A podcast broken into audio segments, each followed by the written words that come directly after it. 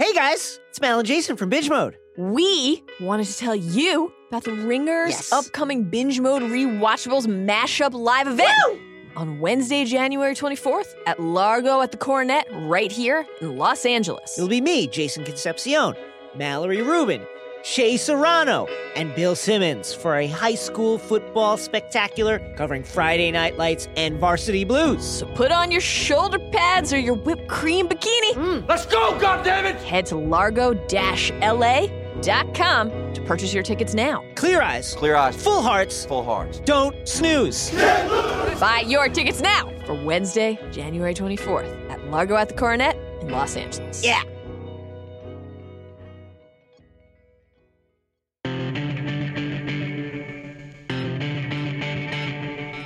Welcome to GM Street, part of the Ringer Podcast Network. It is Championship Sunday. It is Sunday evening, and I am joined by Mr. Mike Lombardi. Lombardi, how you doing?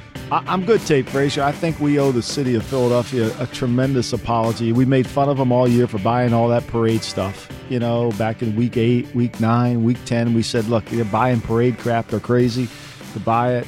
We didn't even say they were buying anything like confetti. they- we were they- saying they were planning the route around town. I mean, they were. We already had the all- cars they- look, in. there's We no everything confetti. Amazon has no confetti left. They bought all the confetti back in week 10. And you know what? They look really smart. I mean, they look brilliant today. I mean, they look brilliant today. The city of Philly, I don't know if there'll be a city of Philly there by 5 o'clock tomorrow morning because they're liable to tear that baby down. I mean, they're going to go crazy. And, and what a great win for the city. It was unbelievable on a day where they just dominated the number one defense in football. That was pretty amazing. And the way that this game opened up, it, it opened up like it, it was favoring the, the Minnesota Vikings. They come down, they do what they did against the Right. Saints last week. They have this perfect drive. They go up 7 0. It was silent in Philadelphia. They- they- Silent, yeah, silent. was- They would even mention it. Joe Buck said you can hear a pin drop, and you felt that uneasiness in there. And then all of a sudden, you know, Nick Foles just becomes Carson Wentz reincarnated, and they just take this game over and blow him out. Yeah, their defense took over. I mean, their defense makes that play. And look, I, I um, I've said this before. In fact, I tweeted it. Look, you get Carson Wentz to become a good player. You know, I was apprehensive. Obviously, I, I said things about Pederson not being qualified, and I apologized last week. But getting Foles to play this well, I mean, Mhm. to me, that's really separates himself. My hat's off to him with great respect because that's a hard thing to do. I mean, there's been a lot of guys coach Foles and not a lot of them have had success. Chip Kelly did that one year. We only threw two interceptions, had 27 touchdown passes. But to me, this was a different Foles, really confident, and against a really good on third and ten, he started looking like Carson Wentz again. You know, and he was his eye level stayed up in the pocket. You know, there's something going on there that they're doing with quarterbacks that it's just if it happens once with Wentz, okay, he's an anomaly, right? Mm-hmm. It's happened twice now, so you got to say, "Hey, Lombardi, you're an idiot. You're stupid. You know that that was wrong. You were wrong to say those things because the guy obviously has proven to be a good play caller and to be a good quarterback co- coach, and he's got that team playing at a level that you know they believe they're winning with their backup quarterback. and they believe in Pro Bowl Foles. I mean, that's what we're seeing right now. We're Right. seeing him playing at that exact level that we once saw in 2013. And I think the biggest play to show that and showcase that was this Minnesota defense does not give up big plays. That's, Right. that's something this whole season they have not turned the ball over. They've not given up big plays on defense. The 53 yard touchdown pass that he throws to Jeffery, where the pocket is completely collapsing, he's got hands all over him. He somehow shuffles away and throws a deep ball and, and gets a big touchdown. And that to me was the one where his eye level never went down. The f- like when usually when you got that many people around you, you're worried who's going to hit you next. Your eye level comes down. Eye level is everything about the quarterback, and so when his eye level doesn't drop, that's what made Wentz so spectacular. His eye level never dropped all year, and so he kept looking down the field. And it's the same thing that's going on now with Foles. His eye level staying up the field. In Minnesota, I mean, look, they're no slouch on third down defense. They're the best third. They were record-setting third down defense. And now I know they were playing on the road, all that, but that typically, you know, Minnesota's played well on the road. They were six and two on the road this year. They've always done that against Foles that make them look that bad. I mean, they dominated that game. It was really, it was, it was over, and you got to take your hat off. I mean, the Eagles give you a lot of different formations. They do a lot of different things. It's that it's that West Coast college version of offense, run pass options, but with the power run game inside and the ability of the quarterback to look down the field. Today they were way too much. I mean, it was really that was an impressive win. And I want to talk about a little bit about the, the dome theory. So there is this stat: the dome teams that go on the road in these championship games, they were 0 and 12, and now it's going to be 0 and 13. And Minnesota is a team that's built for outdoor. I mean, obviously they're a physical run team, Right. and then you have the defense to back it up. But for whatever reason, you know, the Eagles, you know, you know, they put their will in this game and they made it happen. And, they and made it was a warm weather game. Yeah. Mm-hmm. It wasn't even like a cold day for Minnesota. Like um, you know, Minnesota tackled worth a darn in the first half, and they couldn't get off the field on third down in the first half. The Eagles' offensive line really held in there, and Foles was good in the pocket. And like even on the first drive of the game, you know, you got a sense that well, the Eagles' defense they kind of did a couple things. They got them off kilter, but then in the second half, when the Eagles, when the Eagles, when they when Minnesota tried to block, it was one of the worst protections you'll ever see. It's when they slide the line completely away and they have an end or a back. In this case, Minnesota had a tight end trying to block a defensive end. And ultimately that that play, that sack fumble that created it, that was going to be points right there. Mhm. And then the Eagles come right down the field and make and, and score again. So, you know, their defense gets two touchdowns. Their offense never took the foot off the gas in the game the whole time. They blocked them up front. I mean, this was truly I, and this is the thing about this game tape, Frazier. When I do Angelo Cataldi every Friday in Philadelphia, and I get, you know, he he's always constantly, you know, giving me crap about Doug and all that. And I and I and that morning at and I think I did the show at 540 LA time. I picked the Eagles you know, because I thought, okay, the, the Eagles are probably going to win this. And then the longer the day went, when we did our show, I picked, the, I said, nah, I'm going to change. I'm going back to Minnesota, you know, and because I didn't think that Foles would ever be able to be this good on third down. Like I've been saying this all year about the Eagles. Like, how can they be this good on third down? Mhm. And Wentz leaves, and I said, okay, now things are going to get back to normal on third down, and they did. And now Foles is doing it again, and I'm like, okay, I give up. And we have Wentz on the sideline now. uh, For He's coaching. So he is sitting next to Foles. He's got the, the Microsoft Surface. They're going back and forth. They're showing plays. He said Pederson's in his headset on the field, and that you know keeps him confident, keeps him comfortable. Then when he goes to the sideline, he has Wentz there now. I mean, is there something to say? I mean, I don't think we've seen. I mean, we talked about Wentz being MVP, but for him to be able to get Foles to almost like be able to play like him on the field at Yeah. this point, I mean, it's Yeah, insane. he is playing like him, and I mean, you know, they got a good job of reading the coverages. I mean, Minnesota's schemes on third down, particularly, are not that easy to protect. They mm-hmm. did a really good job, Philadelphia, blocking them. They couldn't block Oakland's schemes on third down when they played Oakland a few weeks ago. They've done a good job of blocking here. So, you know, look, I think Philly took it right to them. I thought there was a couple plays in the game that I thought the Eagle defense was really, really good, and one of them was and and Aikman, you know, never really explained it on television, but they took Malcolm Jenkins and they he went out with the back, okay? Mm-hmm. And so Case Keenum sees Malcolm Jenkins go out to cover the back. He brings the back in. That's what we call an indicator in football, right? So they indicate what the coverage is. When the back comes in, if the back, if somebody went with them, a safety, a corner, a linebacker, then you know it's man. Okay. If he comes back with them, you got it. Okay, now we're going to run our play. So they bring him back. Schwartz brings Malcolm Jenkins. Instead of covering the back, he checks it to the linebacker and brings Malcolm Jenkins onto the other side and blitzes him off the corner. Hits Keenum right in the mouth, has no chance. It was really, really good. And that kind of stuff is what's going to give New England a lot of trouble because mm-hmm. they want to breed the coverage too. And Keenum never had a chance to figure it out. And on the first touchdown drive, we had that with Kyle Rudolph, where they sent out Latavius Murray, a guy that just caught 15 balls in the season. They sent him out. They had to check the progression. They had to figure out who was, was- matching up with who, and that's how they get the first touchdown. Right. So Schwartz makes the adjustment moving forward that we're going to check off that, and, It it, was it all comes full circle. Right. I mean, and that's why when that play happened the first time, I'm telling Millie they're all screwed up on defense. You know, they're mm-hmm. they, you know next thing you know they throw a seven cut for a touchdown. And Goods in, he, he's playing. He's yeah, he can't that's in. figure it out. Now, you know that that was, and then they got it fixed. That's all about football. It's like how do you adjust the game, right? I think that's why I think you got to give the Eagles a ton of credit. I mean, they've adjusted the game. They were able to figure it out, and they do the stuff with with where they force you to. Ta- Minnesota's tackling today was as bad as I've ever seen it. Like Minnesota was like really bad tackling. Like Mhm. You know, this is something they they were six and two on the road. They usually typically have never played like that before, but today the Eagles made them play like that. And they had a lot of one-on-one matchups on the outside where we saw Barr, a guy that usually makes all these big plays and big tackles on the outside one-on-one, didn't quite wasn't able to pull, put guys down when he had when he had the matchup on the outside. And then we saw Xavier Rhodes battling injuries, and, Yeah. and as the game wore on, it just seemed like the Eagles wore him out. And they took their will. I mean, Mhm. that's the one thing I think about the Eagles is they took their will out of them. The Eagles were pretty tough. I mean, they could have gone in the tank and you know, and they got that play from the defense, but the, the when the offense moved the ball down the field, but th- their will was way stronger. I think they relished this underdog role. They utilized it really well. I said earlier in the year when they played the Raiders, the road through Philly won't be a problem because when you watch that team, you're thinking, "Oh, that's not that's not going to be hard to win in Philly." And I think if you're Atlanta today, Tate Frazier, Mhm. you got to be saying to yourself, "Man, let's go. Can we have those four plays again back on the nine yard line?"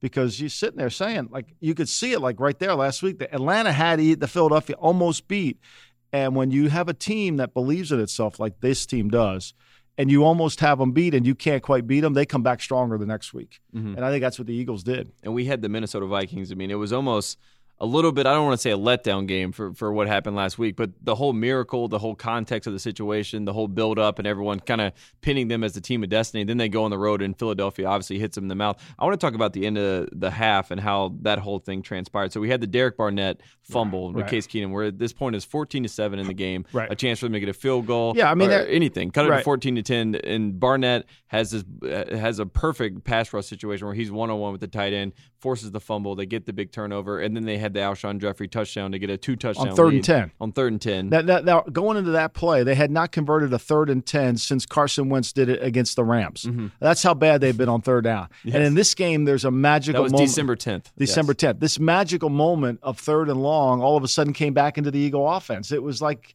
God opened the doors. It was remarkable. And he makes that play. And they got that that play, he should be sacked on. I mean, there's no way he makes that throw. I, I would have said that was a Wentz play, Mm-hmm. but to me, that's when I said, okay, this is over with. I mean, that's what I think when I called you and said, let's go to the studio earlier to tape this, because this is over with. Yeah, we came right in, and then uh, not only that, I mean, not to add insult to injury, it's twenty-one to seven. It's a two-possession game. Obviously, you're down two touchdowns, but the Vikings have the ball. They're driving again. They end up having to punt, and then you're you're, you're just thinking if you're the Eagles, you're, you're just going to go into half, take a two-touchdown lead, it'll be fine. But no, they press, they go aggressive, they get down, and they make it a three-possession game. It's twenty-four to seven, and that, that was pretty much it. Yeah, you could wrote. see that, that that Foles was feeling it, right? They they had this belief that Foles just could deal it, and he was put the ball where he wanted to, when he wanted to, in the perfect spot. I mean, Foles made himself a lot of money today, Tate Frazier. I mean, mm-hmm. Foles made himself a lot of money today. I mean, there's a lot of teams that need a quarterback, and you know, people are going to say, "Well, there's Foles, there he is. He's that guy who went to the Pro Bowl," you know, and so he made a lot of money. People say, "Well, Case Keenum didn't make a lot of money." You know, Case Keenum still has a whole season of playing well this game, I think a lot of Vikings player they got behind. I mean, this is the thing that that makes it so difficult is you get behind on the road. It's hard against a team that's built to rush the passer. Mm-hmm. I mean, the Eagles are the ultimate complementary team, right? They're the ultimate.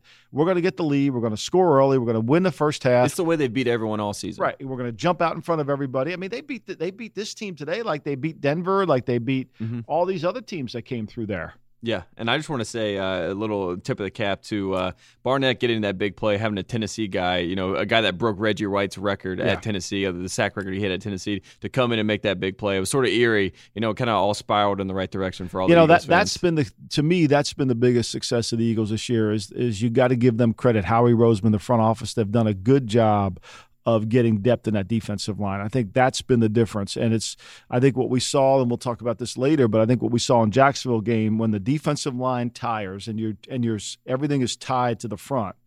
You know, and it tires, then all of a sudden, like what happened with Brady in the fourth quarter, things start to fall apart. But this team's had to be able to rotate players, keep guys on the field, and by doing that, they've been fresh and they've been rushing. I mean, Chris Long looks like a completely different player this year than he did last mm-hmm. year.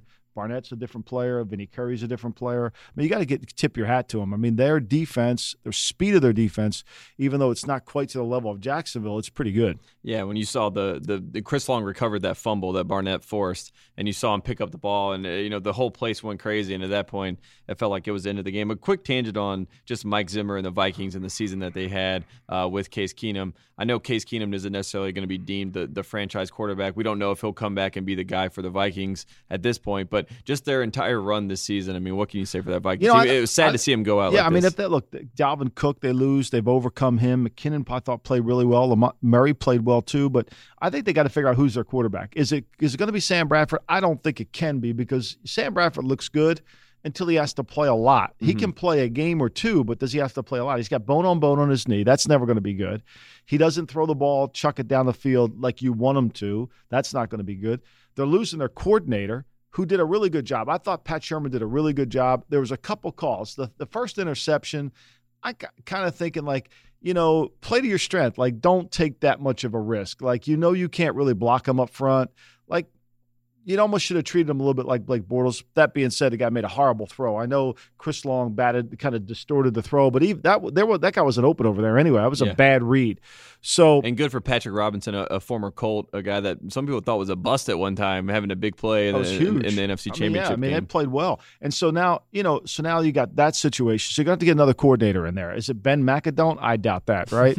okay. If good luck if He'll they be do. in Cleveland, hopefully. No, no, I think it's going to be Todd Haley in Cleveland. Oh, wow. Anyway, that'd be another interesting one. Can you imagine Haley and Hue arguing on the sideline? That'd be a tr- that you pay for that. That's that called reality TV. That is, that could be put it on Bravo. yeah, we'll figure it out. Yeah, we could put that on Bravo. So, you know, I, the Vikings have a lot of, they got to get their line better and they got to figure out who's their quarterback. Is Mm-hmm. it Bridgewater? I can't tell you whether it's, no one can tell you other than people in the Viking organization who've watched Bridgewater practice. I can't tell you it's going to be Bridgewater. The only thing we hear about Bridgewater really is that Zimmer loves him. That's pretty much the only right, thing that comes but out. They, he doesn't love him enough to make sure that he's dressed. They dressed Bradford because they felt Bradford was more ready to come in in a relief role. And he did say Zimmer, I think before the game, not uh, maybe bef- this is before the Saints game. He said that if they got down, there was a chance that they would put in Bradford Yeah. if they needed someone to throw the ball, Right. uh, to kind of catch up in a game. And then obviously after last week's game, there's no way you can bench Keenum regardless of Right. situation. Uh, you know, in this, in, in But this game. Keenum's a smaller guy. You know, I think when when a good defensive front forces him to have to step and throw the ball and drive it, there's a couple times where look, I don't put this game on Case Keenum at all. I mean, this No. game really, Mike Zimmer's going to get on that airplane and say, "Look, we sucked on third down. We're Mm-hmm. supposed to be the best defense in football, and we gave up over 30 points to a backup quarterback. Like, if we're going to win this game, we're going to have to win at 17-13. We're not going to win at 38-34. No chance, right? I mean, I thought I would. I said play the under in that game because I thought it was going to be a field position punt kind of game. I didn't think the Eagles could move the ball that well, nor did I think Minnesota would move the ball to a degree as what they did. So, to me, that's why Minnesota lost. Minnesota lost because their defense, which was so good, didn't play well. Is that the Eagles or is that Minnesota? I think it was a little bit of both today. Yeah, and we should say, I mean, Zimmer before the game, he said they were going to win this game by hitting Foles and hitting him early. They never did. and, they never even got. they never him. got near him. They couldn't get. They block. That's that's why to me Pederson won me over today because usually his protections are so bad that people can attack him. And the best blitzer to me, the best designer of blitzes is Mike Zimmer in the league. He does a great job of it. He usually gets guys coming home free. Actually, on the touchdown pass to to Torrey Smith, the one uh, no to Jeffries deep down the field. Yeah. Alshon, yep. Yeah, I mean Barr standing there like I think Barr was supposed to come and he never went. He would have cleaned up the pocket had he gone. He stayed in there. He wasn't sure what to do. They were really never in rhythm today on defense, and that had a lot to do with because Foles was always in rhythm. hmm And it was uh, it was a vintage performance for Nick Foles. We we know that he's going to be beloved in Philadelphia for oh a long God, time he's not this to buy one. a drink either. I mean, you know, I mean, hell, he gave Tanya a two hundred dollar tip. We remember that? We heard that story, right? yeah, he's going to be eating a lot of Philly cheesesteaks for the next few years. Yeah, I mean, free. Tanya's liable to go back to Buddakan and wait on him again. Now she give him a two thousand dollar Yeah, tip. I mean, you know, it's Yeah, unbelievable. At least, at least, especially You know, with that new contract. In case comes. anybody didn't know that story, one of the one of the people that work here, Tanya Hubbard, a girl that does all our uh, helps with the uh, audio, video. The- You know, one thing about the Ringer, everybody does a thousand jobs, right? she does them all, Uh-huh. and so she's waitressing back in her day when she was living in Philadelphia at Buddakan, and so. Um, Nick Foles and his wife comes in and really kind of when know, he's the franchise QB, I'm when he was the franchise Yeah. QB, and you know he has such an you know she has an infectious Mhm. personality. He kind of notices it right away, and so when he leaves, gives her a two hundred dollar tip, not like Shady McCoy gives a dollar tip, and life goes on. it's a pretty nice setup. Way to go, Tanya! Congratulations on Yeah. that. Um, I hope she doesn't mind me sharing that story. I think it's a good story for Nick Foles. It's a great story. It just makes you like Nick Foles because you know he's a, Exactly. anyone that tips like that is a good man. absolutely. Yeah. Um, should we move on to the Jaguars and the Patriots, or, or, should we? I'm ready any to- more final thoughts for the Philadelphia people? We should say we're excited about the parade route. It looks like it could oh look, I, happen. I am going to tell you right now, Tate Frazier. I'm going to pick Philadelphia in the Super Bowl, come hell or high water. I think it's a horrendous matchup for New England. yes, I do. I've Yes. said this to you off the air. that front four. Well, I I think it's a horrendous matchup, and this will lead into what we're going to talk about. What Jacksonville did in the first half, running Kansas City's style of offense, spread the field, force you to play inside with power, and then attack the edges. That's been that's been the kryptonite for New England, and that's what Philly does all the time. and let's talk about it. Uh, the Jacksonville Jaguars in this game, They came out. They showed some real, uh, some real gutso, some real guts in the second quarter to get ahead in this one. A lot of people were excited. Me, I, I had trepidation the whole time because I was waiting for Tom Brady, uh, fourth quarter time, to come down and score the game-winning touchdown as he, he is did. prone to do. Um, but in this one, Blake Bortles and the Jaguars defense, especially, really showed up and had a great, uh, great effort. And uh, it looked, it looked promising for a little while, but Right. then uh, big time Tom came in. Let's work backwards. So I think what Jackson, what Jacksonville did was Jacksonville said, "Look, if we try to pretend we're going to run this ball with Leonard Fournette and Mm-hmm. line up in jumbo and attack them, that'll play right into their strength." So what they did was give them tons of credit. They went back and took the Kansas City opening day game plan, and they kind of molded that game plan into what really can bother New England. Spread the field horizontally, right? and then to force New England to run the ball inside, throw quick bubble screens, make it a space game, make it a horizontal space game, and then still have some power inside and stay out of a lot of third and downs and long. Mhm. And that's what they did. And Bortles executed that well. I mean, he's threw some. Now, some of those stop fades, I'm not sure they were stop fades. They were to me looked like bad throws that the receivers made great catches on. Notwithstanding, I thought Bortles played as well as he could play in that first half. I don't think he could do anything different. I think the thing that killed that team more than anything was the delay of the game penalty. And if you want to blame Bortles for anything, coming off the timeout, he had the clock go down.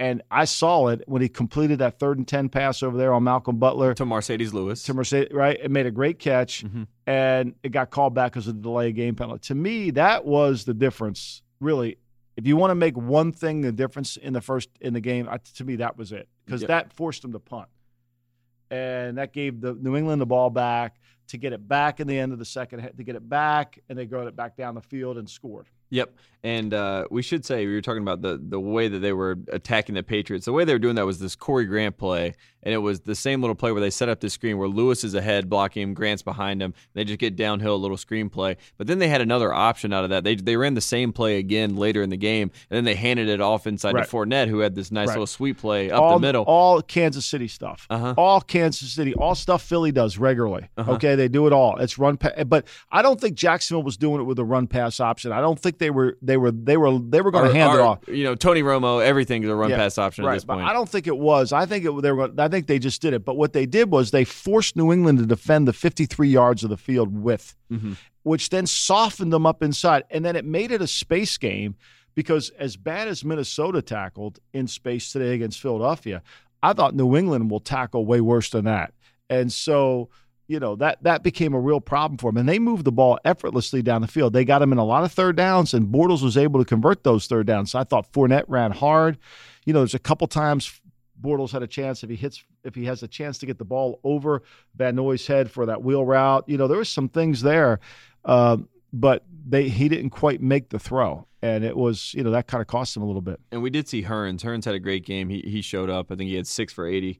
Um, I want to talk about a little bit about the uh, the situation with Gronk. So Gronk takes the big hit down the Right. middle of the field, um, and then he goes out for concussion protocol, is out for the rest of the game. And then from there, you know, you know, people start freaking out. They they don't know what's going to go on with this offense without Gron- Gronkowski out there. But then there's a young man by the name of Danny Amendola who's um who's completely unstoppable. Yeah, he really is. I mean, Danny Amendola is, you know, he's a guy who's always had a, a big contract, had to redo his contract to kind of get it back into normal things. Great team player, great teammate.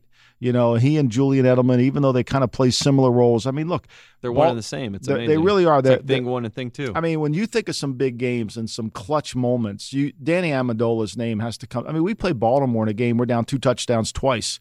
Amendola makes some plays in that game that gets you back in there, makes some tough inside catches. You know, that third and 17, I think when, when Doug Marrone's on Third that and eighteen. Third and 18 when he's on that airplane flying home tonight i think that's the one that i think i think if he would have put a little bit if they'd have played man to man you know kind of forced brady to make a tighter throw looked like they got some zone in there Uh, that's the one of those that kept that drive going you know and that was a killer. I mean that was a huge play and uh, but I thought Amendola, you know, Amendola has always been Mr. Clutch for that team. He's always been, never really been, you know, they got Brandin Cooks, they got Edelman, they got Gronk. Where does Amendola fit? When I, my last year there, I thought Amendola might not even make the team. You know, it was going to be how's he fit in all these guys? Malcolm Mitchell's coming in. You got Hogan to worry got about. Hogan to worry about. Mhm. Amendola, you know, and that was the year that Bill really, and this is the brilliance of Belichick, is Bill was like, no, I'm going to keep Amendola on PUP. I'm going to, I'm not going to put him on PU because I'm going to bring him back. He was coming off an injury, and he was really the only one that wanted to do it. Like everybody else was like, I'm not sure this is going to work out. You know how kind of not not the coaches didn't want Danny on the team was like, But it was like a Welker situation where you Yeah. know maybe we, we just move on and right. And so and Bill for whatever reason just always knew there was something about Amendola that that brought that element to the team, whether it was Super Bowl 49 and then eventually became Super Bowl 51 or today or any kind of playoff game. I mean, he's truly been an unbelievably valuable player, and Brady trusts him. I mean, Mm-hmm. look, let's face it, and he makes great catches. That catch in the back of the end zone was great. Yeah, but getting those two feet down in the back of the end zone was sort of similar to Right, because they're trying San to Antonio throw the, Holmes. They're the trying to throw the ball to Cooks over here. It was a good. I thought it was going to be a pop pass to Amendola originally by the formation, but they were trying to run a Colorado route, which is come inside and then break out. And they kind of, you know, the one thing about the officials this weekend, I thought they did a great job of just letting people play. Right? There was like you, we're we're here tonight. There tonight. were no holding calls today. no, there we're here. The Patriots only had one penalty. yes. The only team that's only had one penalty in a playoff game, you have to go back to 2011, I think, and that was the Patriots Wow. and that was you know, and that was on a it was on a, it was on a um, on a special teams play. So they let them get away with some kind of grabbing and holding and tugging a little bit today, but but that play when he didn't have it there, and then he came back, made a great throw, great catch. I want to talk about two guys that were unsung heroes that ended up uh, sealing the game for the Patriots. First, Gilmore, a guy that they brought Yeah. over that has, you know, a lot of people have said some things on the side of their mouth about what Gilmore really brings, especially with the contract that he has. But he makes the game-winning play on the the fourth and twelve, where Bortles throws it deep. It looks like he has a man open, has a shot. Gilmore makes a great play. I mean, he jumps up, gets his hand on the guy, swats the ball away, Yeah, saves the drive, play.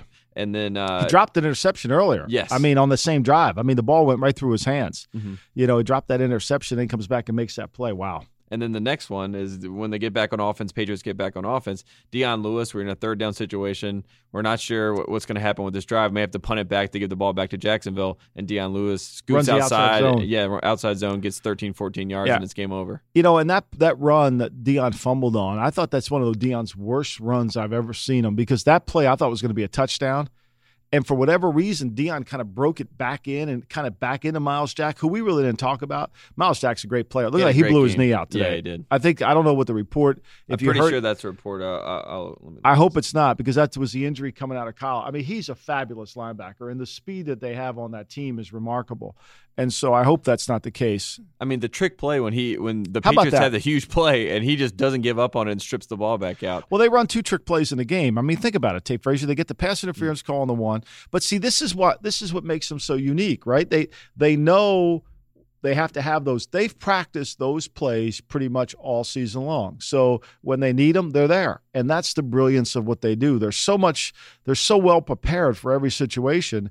And they needed those plays. I mean, that really kind of. And then I think what happened there after that trick play and Dion fumbles, Jacksonville went three and out. I think that was the killer for Jacksonville. Jacksonville had a chance to really do something there. And actually, on that play, I, I just remember this as I was trying to think about running through that sequence. Jack gets the ball and gets up and takes off. Right. And they- and they blow the play dead. They blew the And- play and They went crazy on Right. the Jacksonville sideline. Right. The- I the think he might have scored on that. Yeah, that would have been a touchdown. that would then have you don't have to worry about the offense. Right. And that's I- what Jacksonville does. I mean, that's how they need to score almost with their defense. Right, but I, you know, he when he rolled over with the ball, uh, he could have been engaged with Dion. Like Mm-hmm. I wasn't like I think it was a fumble. I think it was, I think even if they would have called it a not fumble, I thought it because he did lose the ball, even though he had a pin. to he pinned hip. it back. Yeah, they're trying to. Even Romo was saying in the live preview, he's like, "Does that count as he regained possession?" But it was almost too. Yeah, I didn't think he it did, but I, you know, those next three, that three and out by the Patriot defense there was to me the the, the plays of the game right there. That was Mm-hmm. that was really the difference in the game. I mean, because Jacksonville had the momentum, they got the turnover that they needed to have. I mean, Jacksonville went through this whole playoffs without turning the ball over. I mean, they sitting there, they said we're not going to let Bortles turn this ball over, and they didn't. And they had a chance to win the game. I mean, shoot, they're throwing the ball at the end of the game to try to t- to at least, you know, make it 27-24. But I, I thought it was really. Uh, those three plays, and the people asked on Twitter were saying, "Well, did they get conservative in the second half?" No, I don't think. I do not think Nathaniel Hackett, who I thought did a great job today, called a great game. right? And I thought Jacksonville's offense was really well done. Mm-hmm. Okay, I don't think they got conservative. What I think they got is they ran out of place. This isn't who they really are, right? This isn't not this style of offense isn't kind of what they do. They were trying to avoid a drop back pass game. They were trying to avoid everything in their power to make it so that Bortles didn't have to just stand back there, read coverages, and throw it. So they were they did and they unloaded it all in the first and they got you know And they tried to get Fournette going on the first downs, but it just seemed like over and over it was you know second and nine, Yeah. second and nine, second and nine because Fournette was couldn't getting quite get up. They couldn't quite get it, you know. And so Whereas Philadelphia now, the Eagles, that's their offense. They got a thousand of those plays from the spread formation where the bubble screens and this and that. So The Cheesecake Factory menu. cheesecake, oh, they got them all. No, and they run them all, and Mm-hmm. they can run them all, you know. And so, uh, where I, I don't think I think it would be unfair to be critical of what Jacksonville did in the second half. You could say, well, they got a couple bad pass interference calls. Look, I thought the one call on the double pa- on the halfback pass back to, to Brady that I mean, the guy had him around the neck, Yeah. right. And then the one call where the first, the second, the first touchdown for the Patriots, he pushed him out of bounds. I mean, the guy drilled the guy out of bounds. I mean, that's pass interference. You can't do that. So, you know, for the most part, I think when Jacksonville looks back on that game, And I- that, that does come down a little bit to discipline at that point. I mean, they, they were Yeah. almost testing him out. You saw Brady a couple times when he threw those balls deep. He was sort of praying for the flag. I mean, he didn't wasn't necessarily he had a chance for the catch, but he knew that if he Yeah. threw it up, there was a chance for a it's gonna come back to that third and 18 play. I mean, Mhm. you know, the play before he threw it up, you know, and it was, I'm like, God, you can't make that throw. Now it's third and 18. You're not going to get this third down. And next thing you know, Brady converts the third down and gets it. So, you know, I'm thinking in my head, God darn, you know, that you really made it tough. But look, can can we just spend a moment and talk about the greatest player of all time? I mean, really, honestly. Blake Bortles. Yes. Well, we can talk about him later. I mean, truly was. I mean, seven consecutive conference championship games, Mm. right? And then he plays like he did today in the fourth quarter. I mean, it's really without Gronk. Like that's what people don't understand. Like, there's no Gronk. I mean, when Gronk was in there, it was not that it was an easier game, but at least it took. They had to double this guy, right? Yes.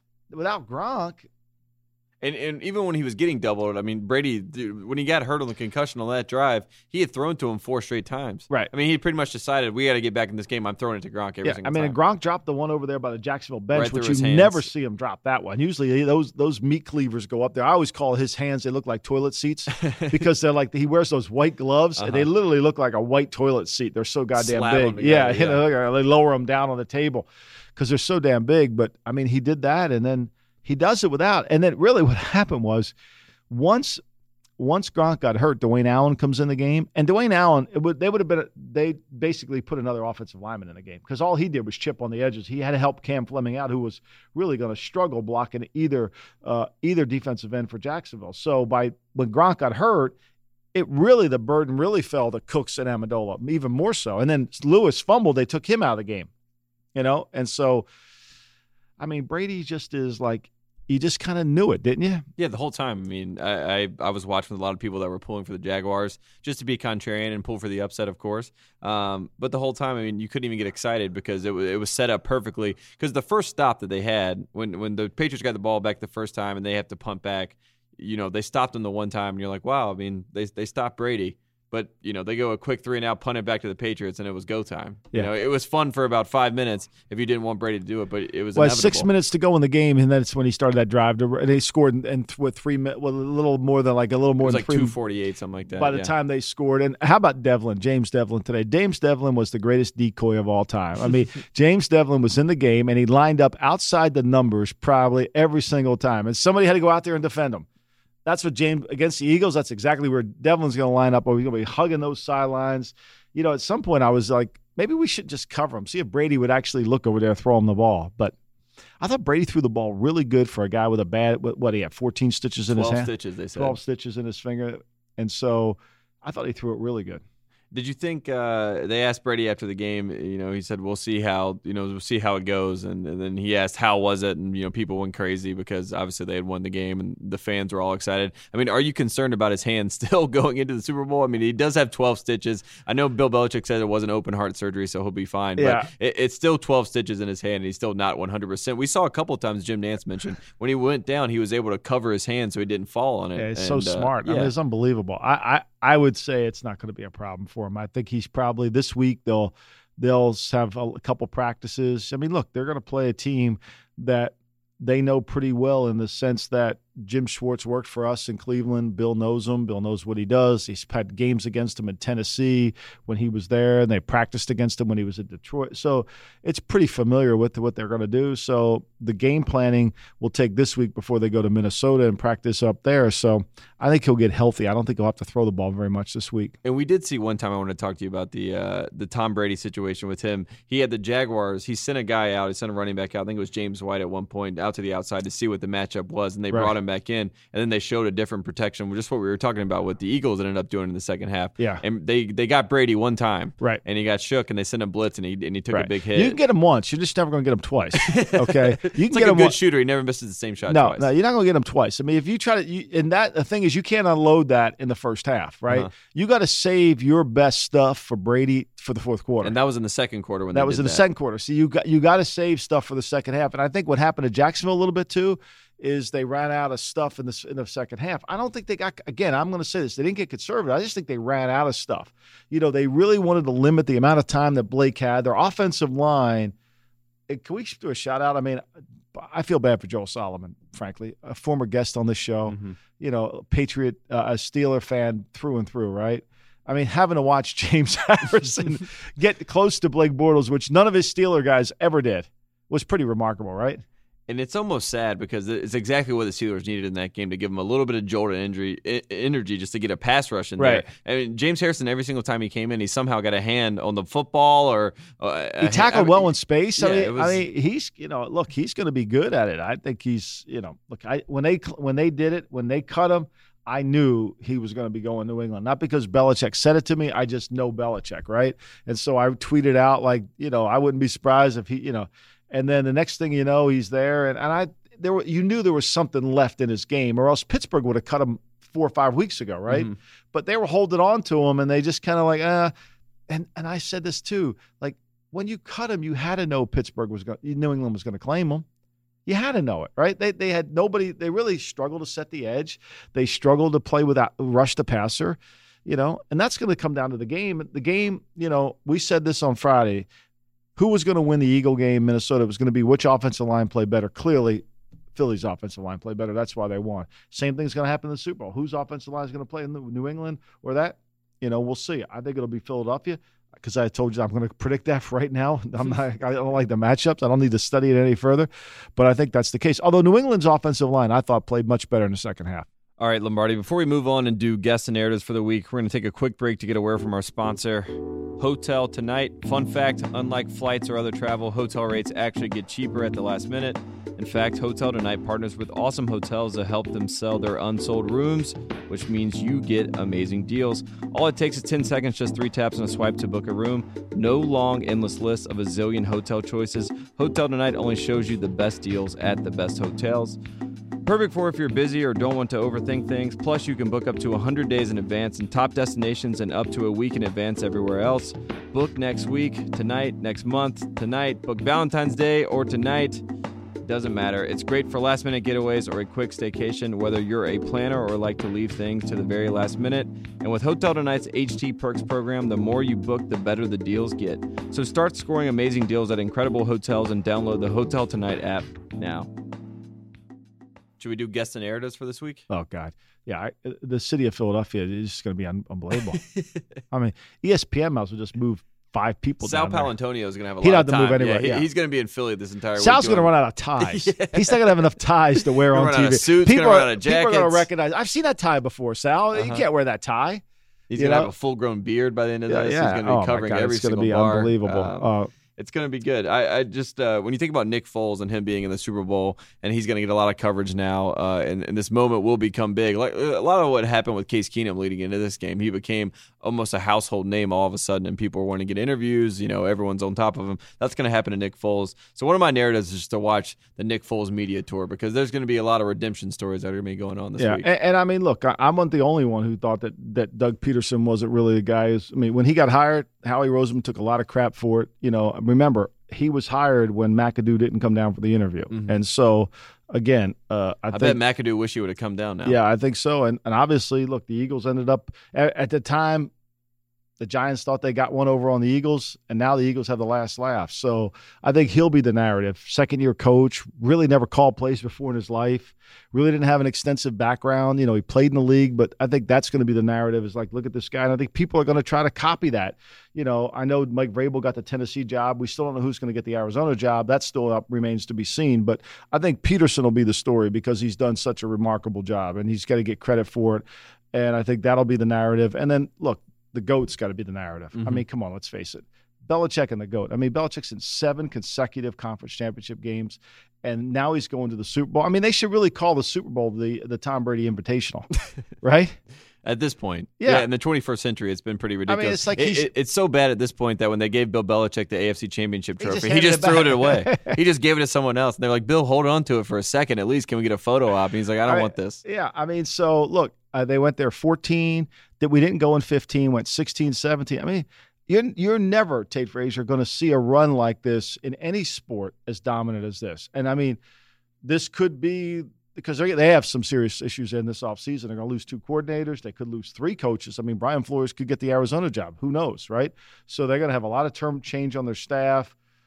A lot of players. It's going to be a fascinating, you know, could this be their last Yeah, moment? this is yeah, this is the la- this could be the highlight, the, the final chapter, the final ride for all these guys, or they could just re. I mean, we, a lot of people thought last year was going to be that, so you never right. know. But I think this year more than ever, right? So, mm-hmm. you know, here they are again. And how much longer can Tom keep playing like this? How much how much can this Patriots keep dominating the AFC like this? I mean, it's really kind of remarkable. Again, I'm going to say this. As much as Blake Bortles played well, and I, and I grant you he played really good today, and I think Nathaniel Hackett should his playoff run deserves an interview with some teams because he did a remark. I mean, if I was Arizona now and I don't have a coach, I would talk to Nathaniel Hackett mm-hmm. because this guy's done a really good job in the playoffs. And so, but but I think more than anything, I I think you got to sit there and say, where is New England? Like this is just really remarkable. Nobody's going to be able to do this again. hmm It's uh, it it really does. Uh, you know, you have to pay respects to both Belichick and Brady for what they've done this entire ride. It's uh, It's it's. I mean, the last time, I mean, we the first time we ever saw this combination was in 2001. Right. You know, for context, there were some people that are watching these games right now that are going to graduate from high school that have grown up and just watched Tom Brady and Bill Belichick dominate football for their entire lives. Right. And, and, and this is going to be, this will be, I would say, you know, we played Seattle in 14, they played Atlanta. You know, this is probably, it, the Seattle's offense was not as dynamic as Philadelphia. Of all the teams that they've played in the playoffs, I think this will uh, this this will be the most complete type of team that they're going to have to play because they're good in all three areas. They're good in the kicking game. Their defense is really good, as obviously what they did today, and then their offense. With if Nick Foles plays anywhere near like he did today, it's going to be hard. Uh, let's just do one award this week, and, and it's our favorite. And it's if, if you don't know now, you know. Um, if you got to know now, Doug. Doug Pederson's a good coach, right? So you We gotta know it. We know it. We, We get- we cash it. in. We give it to him. You know, take our hat off. Look, I could. You know, like I'm not saying it just to say it. I'm I'm saying, look, the guy proved it. I think the one thing is, you know, you can you can be skeptical of people, but when a guy does something and you got to admit you're wrong. I mean, the guy did it, and so, you know, when you win two playoff games, they're hard to do and you make it to the biggest stage in football. with your backup quarterback. I mean, think about how good they would be if with Wentz. But the point I was making Mm-hmm. or earlier, is- Peters or Sturgis. I mean, you go down the list. yeah. the Well, I mean, New. England has this bunch of injuries, Yeah, but yeah. they're not playing with the backup quarterback. They're not, you know, and so there's whole there's a whole different there. But the point I was making, still, when I look at Jacksonville's team, Tate Frazier, I, I think of what could have been had Deshaun Watson been their quarterback. And then I would say to you, that team would probably would have run through pretty much everybody because that's really what what Nathaniel Hackett was trying to do was he took a little bit of what Kansas City did, a lot of what Kansas City did, a lot of what Carolina did, a lot of what Houston did in those early beginning of the season, spread the field, and he incorporated into what he did. And I think if he had Watson, oh my, oh my, that would be like, and, and that's going to be the fascinating thing about Jacksonville. What are they going to do? They know who they are. Are these two games going to convince them that Blake Bortles has turned the corner? Or are they going to go out and get a quarterback? those both the Vikings and the Jaguars are both in a situation where you have these two quarterbacks that have taken you to this point, but now you're going to figure out if you want to buy in and say that they are the franchise, they are the future of the franchise moving forward, or do you want to say these are the mercenary guys that got us here? We have the formula at every other position. We can find another guy Yeah. uh, at the quarterback position. I think to me, if you learn anything about the playoffs, is that if you have a really good defense and you can do some things, a, a bad quarterback, you don't have to pay a quarterback nineteen million dollars to do that. I think that's going to have to be Jacksonville's decision. Do I pay 19 million for a guy I got to manage, or do I pay 8 million for a guy I got to manage and use the 11 million, try to find a guy I don't have to manage. I think that's going to be the key question. And we should say uh, all four quarterbacks that were in the uh, championship weekend, all Under Armour quarterbacks. Are they really? Very interesting, right? Nice, Uh, nice uh, little that- nugget. I was trying to find one thing that they all had in common. and It was they all Wow. are represented by Under Armour. Did you see this Facebook thing on on Tom Brady? Did you see that advertisement? No, what did he They do? They got some show Facebook. I didn't even know it. They're like He's got do- a Facebook show now. Is There's it T- gonna- TB12 the show? They're going to be like Howie's the longevity of Tom Brady. I, I'll tell you what, this is the best thing ever for the book. Tom Brady's book's probably going to sell even more. Well, How many Tastykakes do you think they're going to sell in the next few weeks? Quite a few. Wawa is going to be packed. Yes, absolutely. There's gonna be a lot of people wanting those energy bars, those TB12 bars. Yeah, Wawa is going to be packed back in Jersey. I mean, there's every everybody's going to wear their Eagle shit tomorrow. Like the thing is, like I, I'm probably like I would say there's probably going to be a million Eagle flags out by now. Oh yes, oh yes. Especially, I mean, it's crazy that the amount of Philadelphia people you meet around the world. I mean, whether it's Oh, in no, Los my neighbors- Angeles, my North neighbors- Carolina, my I mean, they're everywhere. I, I have neighbors in, in Ocean City that, is, it's a great. They have a great family, and they have uh, they have five kids, and then they all have kids, kind of like my kids' age. And then we have this one kid who's Andrew, who wants to be in sports management. He works for the Phillies now, and he's Mm-hmm. in sports management. Went to UConn. He's the worst of all Philly fans. Like he has, he's a Sixer fan. He's Oh, an Eagle fan. yes, all. Fly- Flyer. fa- I mean, he's them all. Villanova. I mean, you got them all. He's Oh. covered them all. That hurts. I mean, I, I, I'm sure if he could text me tonight, he's going to try to kill me tonight. And that, that's when my phone was blowing up because Yeah. I have a lot of uh, Eagles Yeah. fans that are all hitting me up already because they just want to congratulate themselves. And They we want to congratulate Philadelphia because Look- the parade route, you planned it, you were correct. You got we it. joked, but we're happy. You got We're it. Your vision you. is way better than us. I mean, look, when you're wrong, you're wrong. You got to admit it. Look, it, you got to admit it. You're wrong. You got to say it. Hey, that's what it is. What it is. And sometimes you just shed one single tear like Blake Bortles and keep it moving. Uh, this has been another edition of GM Street, part of the Ringer Podcast Network. This has been a fun run in the playoffs. We have one more game left, the Super Bowl. Mike Lombardi, thanks so much. This We'll see you fun. Super Bowl Sunday, Tate Frazier. Yes, sir.